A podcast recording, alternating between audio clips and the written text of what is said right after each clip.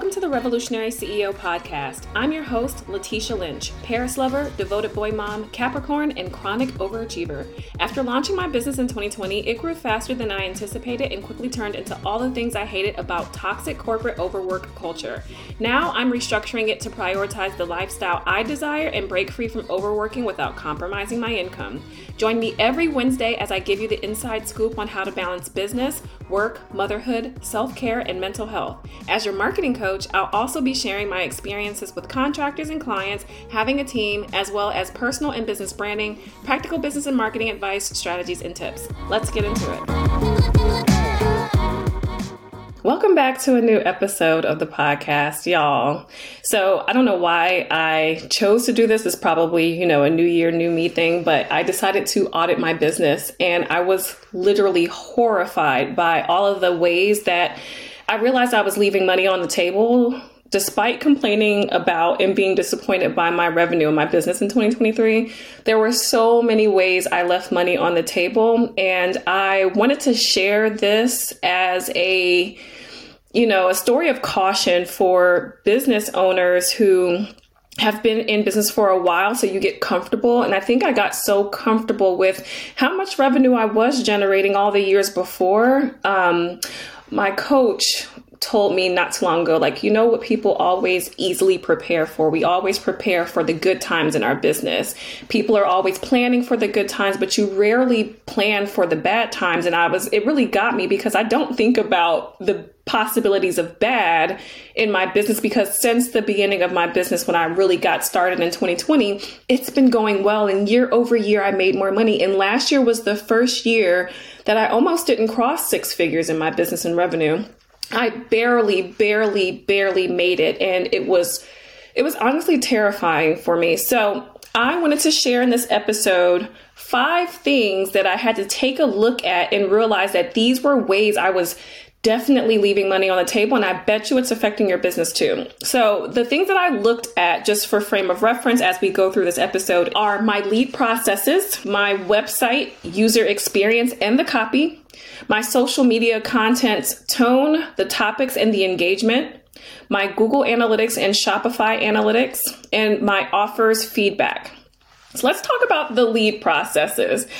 Okay, so I don't know if y'all remember, but like 2021 was the year of selling the DMs. You don't even have to get on a sales call. And I ate that shit up. I was so excited about the possibility of making such good content that people didn't even need to get on a sales call because I don't know about the rest of you as service providers, but one of the things that you're taught as a service provider when we first start is to book consultations and I found my calendar booked full of consultations for design clients when I was doing design work back in 2020 and 2019. And so many of these people would get on the phone wasting my time. It's actually how I came up with my marketing content strategy to do better attraction marketing for high ticket services and high ticket clients. It worked to bring in the right people, but I still was having to get on quite a few sales calls. And I was thinking, of course, it sold to me, man, what if I didn't have to get on these sales calls. So naturally, I went for the DM sales route. And it went exceptionally well. I haven't had to get on sales calls for almost two years. Can you believe that?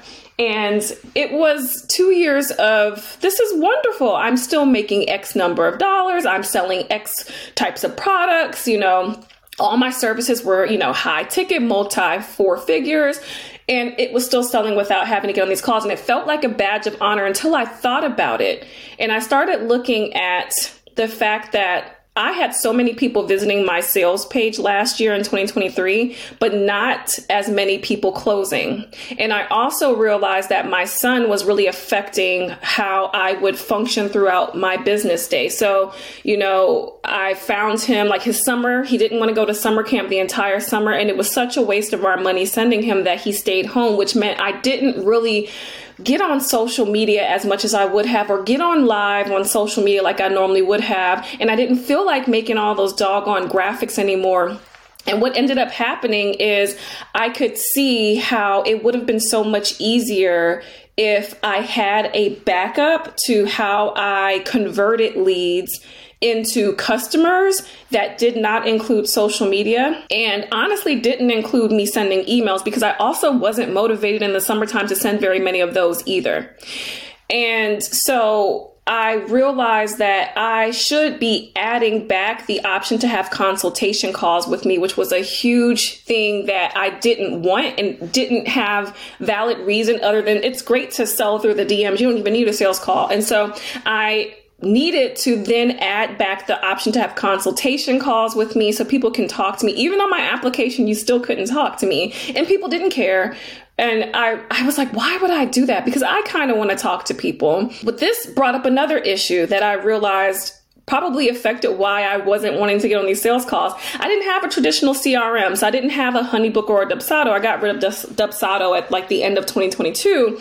And so I had been using a system because I have a membership, which requires a lot of people. Dubsado didn't make sense for that volume of people. In my VIP days, it was just one off people, you know, a couple of times a month. So I didn't feel the need to have Dubsado and pay all that money for that. Well, think about it, one of the reasons why I was annoyed with the DMs is because I had to be so heavily involved throughout my day. And I felt like I was missing out on sales if I wasn't constantly posting to prompt people to DM me to have these conversations. But if I had just had a scheduler up there with an application form, I could review those applications, hop on a call, and close those deals when people were ready versus me talking to them and getting them ready.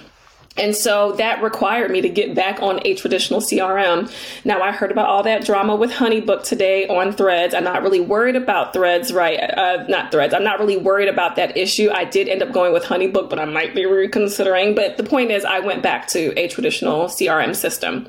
And then the last thing is when I reduced my one on one services down to just the one VIP day, I also got rid of like service guides, which is something that I used to have, which tells people the different options of working with me and the price points. As a service provider who has different packages and different services, you should have one. It's very beneficial because people can kind of take that off, especially if you see that people are kind of interested in working with you. You can grab that, give that to them, and then they can reflect on whether or not they want to work with you and make that investment investment before getting on your sales call.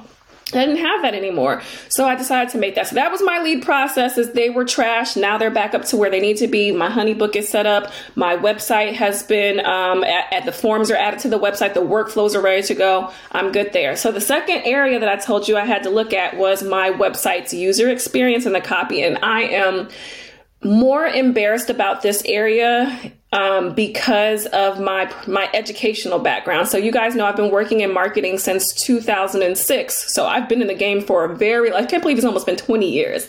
Um, but I've been a designer professionally since 2013 that's when i got my degree. I was already freelancing prior to that but i started this business doing design. And guess what i was doing? Websites. The fact that oh my god. So I, this is how i found the issue. I was looking at every month I see how many people visit my site because I look at Google Analytics. And I was looking through Google Analytics and I'm like, you know, a lot of people actually visited my website this year and they were looking. I looked at the top pages and one of the top pages, besides my membership, was my one on one service. But I was thinking about based on those numbers and how many people converted into paying clients, those numbers were really bad. And because those numbers were so bad, I was like, what is going on here? Let me start looking into it. And here's what I found there were so many links on my site that just didn't work anymore because I no longer was doing that stuff. I also changed my domain name from atelierletitia.com to hermarketingcoach.com, which then meant that some of those things just didn't redirect because it didn't have a way to do so. And I was just like, how long has this been an issue where people were coming to my website and leaving? And you know what verified that that was the issue? Because when I looked at the people visiting, it tells you how long they stayed on your website and it would be like 10 seconds. And it would be so many people who spent less than a minute on my website, which meant it was trash when they got there. I mean, how embarrassing. I also noticed that there were so many old pages of things that I used to do that I needed to archive. Um, Oh, this is a designer's nightmare because I'm, I'm very embarrassed by this, but just the fonts that I was using were just really hard to see and really hard to distinguish different areas of like what I was talking about. It, y'all, in the copy on my, okay, so I hired someone to do my email marketing in 2022, she also did copy. So she did a lot of sales page copy, lead magnet page copy, and it was the longest copy, but I loved it because that's what they taught you. When you started a business in the online space, they made you make these really long ass uh, sales pages, and they were telling you it's taking them through a journey, and that's why it's so long. So I really believed in the fact that we had to have long sales pages. And when I tell you nobody wants to read that, when I go to your sales page, if it's too long, I'm just not going to look through it. And my my sales coach kept telling me, "Hey, your your copy is way too wordy." And I was like, "It's fine. It's not fine." There really was no flow on any of the pages to even really help with sales. Like it took so long to get to the price, but I know when I'm looking for, if I go to your website, to look at the sales page for your offer, I'm already kind of convinced that I want it. And now I'm kind of taking some of those last steps to see how I book it. So that would be going to the website to get the price point, making sure everything that I thought was included is included. How can I book a call or how can I book it? Like all those things and none of those things were available quickly on my webpage. And again, these are just embarrassing things that I didn't think about that really truly affected how much money I feel like I made in my business. Um, and then lastly, a lot of you are experts in your field, right? The services that you offer, whether you're in operations, you're in marketing, you're in sales, you're a therapist, you're in mindset coach, you're a, you know, whatever it is that you do, you're an expert. And sometimes as experts, we talk to people as if they work in our industries with us. And these people really don't understand what we're talking about when we use some of the phrasing and the terminology that are internal to what it is that we do. And I, I know uh, from personal experience, I feel like I use a lot of those terms because I want you to know that I know what I'm talking about. I know that you're hearing these terms, and I want you to know that I not only use them as well, but I know what to do with the things that those terms are referring to. You know what I'm saying? And I think a lot of us are like that. We're intelligent and we want people to know, I got you because I know all this stuff. They are so confused. And what's funny is that I teach my clients not to do that. I see it for other people, but sometimes when you're looking at your own stuff, when you're reflecting and looking back on your own work, you cannot see the errors that you are making. Even if the errors that you're making are in the industry that you sell services doing, it is often that we neglect the parts of our business that we do for others because we're so focused on others. It's often that we neglect our expertise. We don't even see the things that our expert eyes would see on others for ourselves. That's why, you know, surgeons don't operate on themselves. Like it's just, you can't do some of the stuff that you would normally do for clients for yourself. And it was shocking to me how much I was missing. Want to save time on content creation in your service business? Well, it starts by only spending time creating the content that gets you results.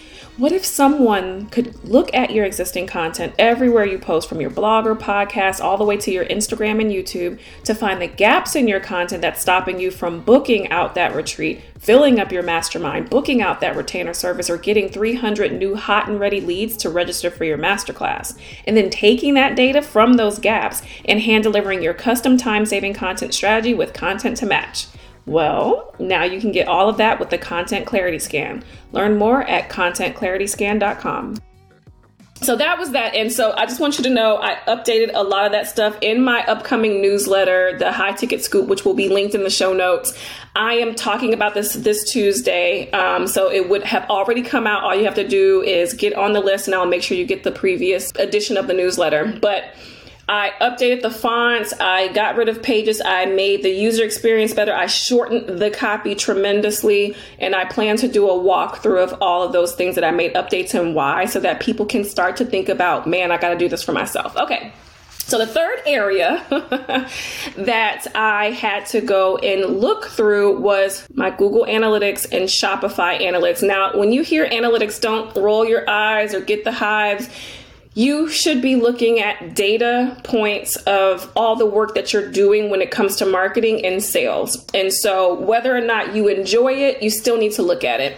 I actually pride myself in checking the data, but I am embarrassed by how much I don't leverage the data and what it's telling me to improve what I'm doing in my business.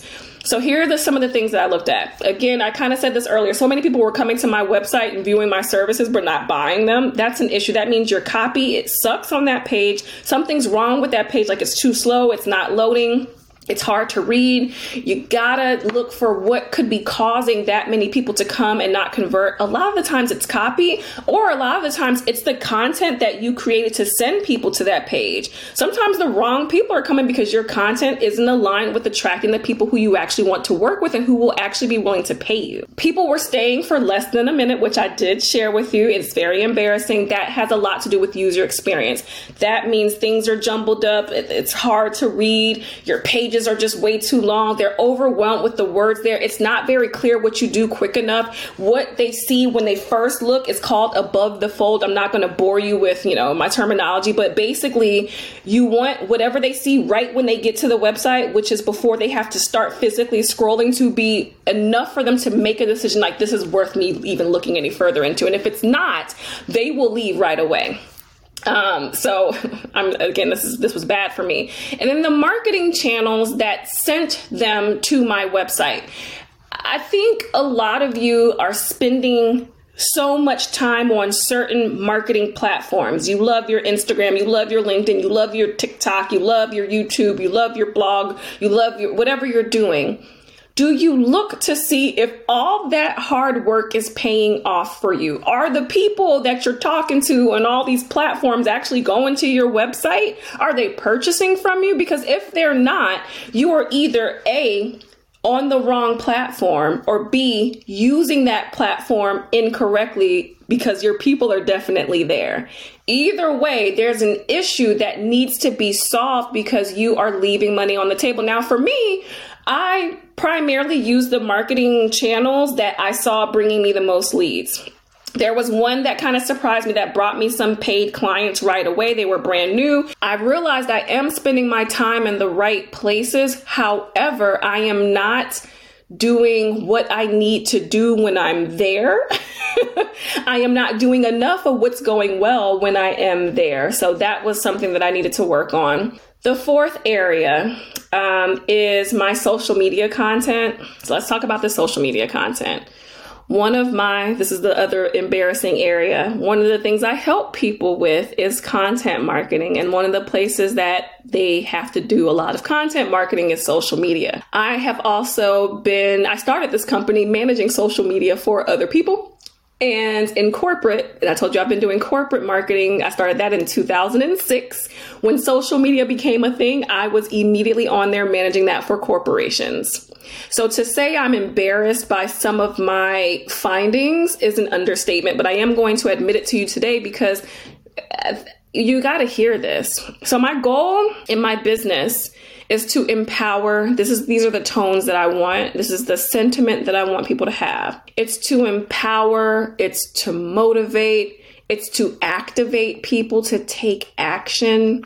But I felt like as I looked at some of the things that are highlighted or that I spent the most recent time talking about, I was painting a lot of picture of what is wrong, which is unaware content, versus spending more time in the problem aware content stage where people know what their problem is and they're actively seeking for solutions or the solution aware stage as well. I wasn't really hanging out there either very often. And that's where people are actively looking at a solution like what you offer and they're considering their options that's where the money resides and i wasn't really hanging out there and that's why the money wasn't coming like it needed to in 2023 I again I talked about this earlier. My language is just complicated when it talks when it comes to talking about marketing and Threads has been a really great place for market research. If you're not on there, I would highly recommend it. And here's what I found. There was this post by this girl and it was just like the way that people talk about marketing is just too hard to understand. We don't understand funnels and lead generation and uh, she used all these terms that I thought everybody understood, especially if you had a business and you've been in business for a while. I assume you understand what this stuff meant. But my sales coach not too long ago was like, when you say marketing, what do you mean? And I was like, what? That doesn't even make sense. People should know what marketing means. And I just, I think a lot of us are forgetting that we work in industries that we have gotten degrees in. We have spent decades learning this stuff. We do continuing education because it's our field. So we have to continuously learn and get updates. And for most people, the average person, the things that we do, the reason that they have to pay us is because they don't do it. They don't know, they don't understand. And we are not speaking to people as if this is something that they don't do professionally. And it hurts our content's um, engagement. Sometimes people will even watch it and love it because it sounds intelligent, but they don't take action because they don't know what to do, right? My language is complicated sometimes and it doesn't need to be. Even when it came to my website copy, I it was really hard for me to simplify what I was saying and I did it, but it was really hard. I thought about it for days. It took me the entire weekend and then some. I also just wasn't having fun with my content like I used to. I used to have fun. I, I like to show my son the voiceovers that I do with my reels for my business on Instagram. We play this game where I'll ask him, Is this voice mommy's voice or not? And he'll be like, Okay. And then I'll play the thing where I'm clearly voiceovering to perfection. And he'll be like, That's not your voice. Anyway, I was looking through all of my old reels and I used to have so much fun with marketing. I'm smiling right now in a really obnoxious way because I remember just how much fun I used to have. And I feel like we stopped making content fun when we got stressed about revenue. When all of the visibility that we felt like we used to get didn't come as easily, we started panicking. And I'm not going to pretend like I didn't get into a state of panic. I did. And it shows. You know, I, the last thing is I looked at who was engaging versus who I need to engage. And what I find is most of my sales come from people who have worked with me in the past because they know whatever next level offer that I have is going to be not only different from what I've done before, because you know, sometimes you buy stuff from people, like, this is just like that other thing you gave me. All of my stuff is different it's the next level of what they need. That's how I plan out what I'm going to offer. But more importantly, I realized that I need to attract new people. And my coach kind of said this to me as well. And I was like, man, I, I really am not doing a good job of attracting other people or new people. I'm kind of talking to people as if they all know me. And so many new people are following me and kind of feeling lost because they don't know who I am and they don't have that same level of trust built with me. And so I think we forget to look at our analytics for the social media work that we're doing. to see where we need to improve our approach so that we can get more of the results that we need. And again, one of the places that I just didn't look and I should have been looking was one of my platforms that makes the most money for me is Instagram. And yet I wasn't doing a good enough job of attracting more people. It's like higher visibility, but also just new people. Final category that I told you I looked at, number five, is just my offers feedback. I I created some new services at the beginning of last year and they sold exceptionally well like not the beginning like right in the summertime and i got so many clients right away and i was so excited but then i was booked so then i was busy and i didn't market or sell anymore lost that momentum and then kind of moved on and I was looking at the feedback mostly because I needed to put it on my website with the website updates and the sales pages that didn't exist because I never made a sales page for any of them.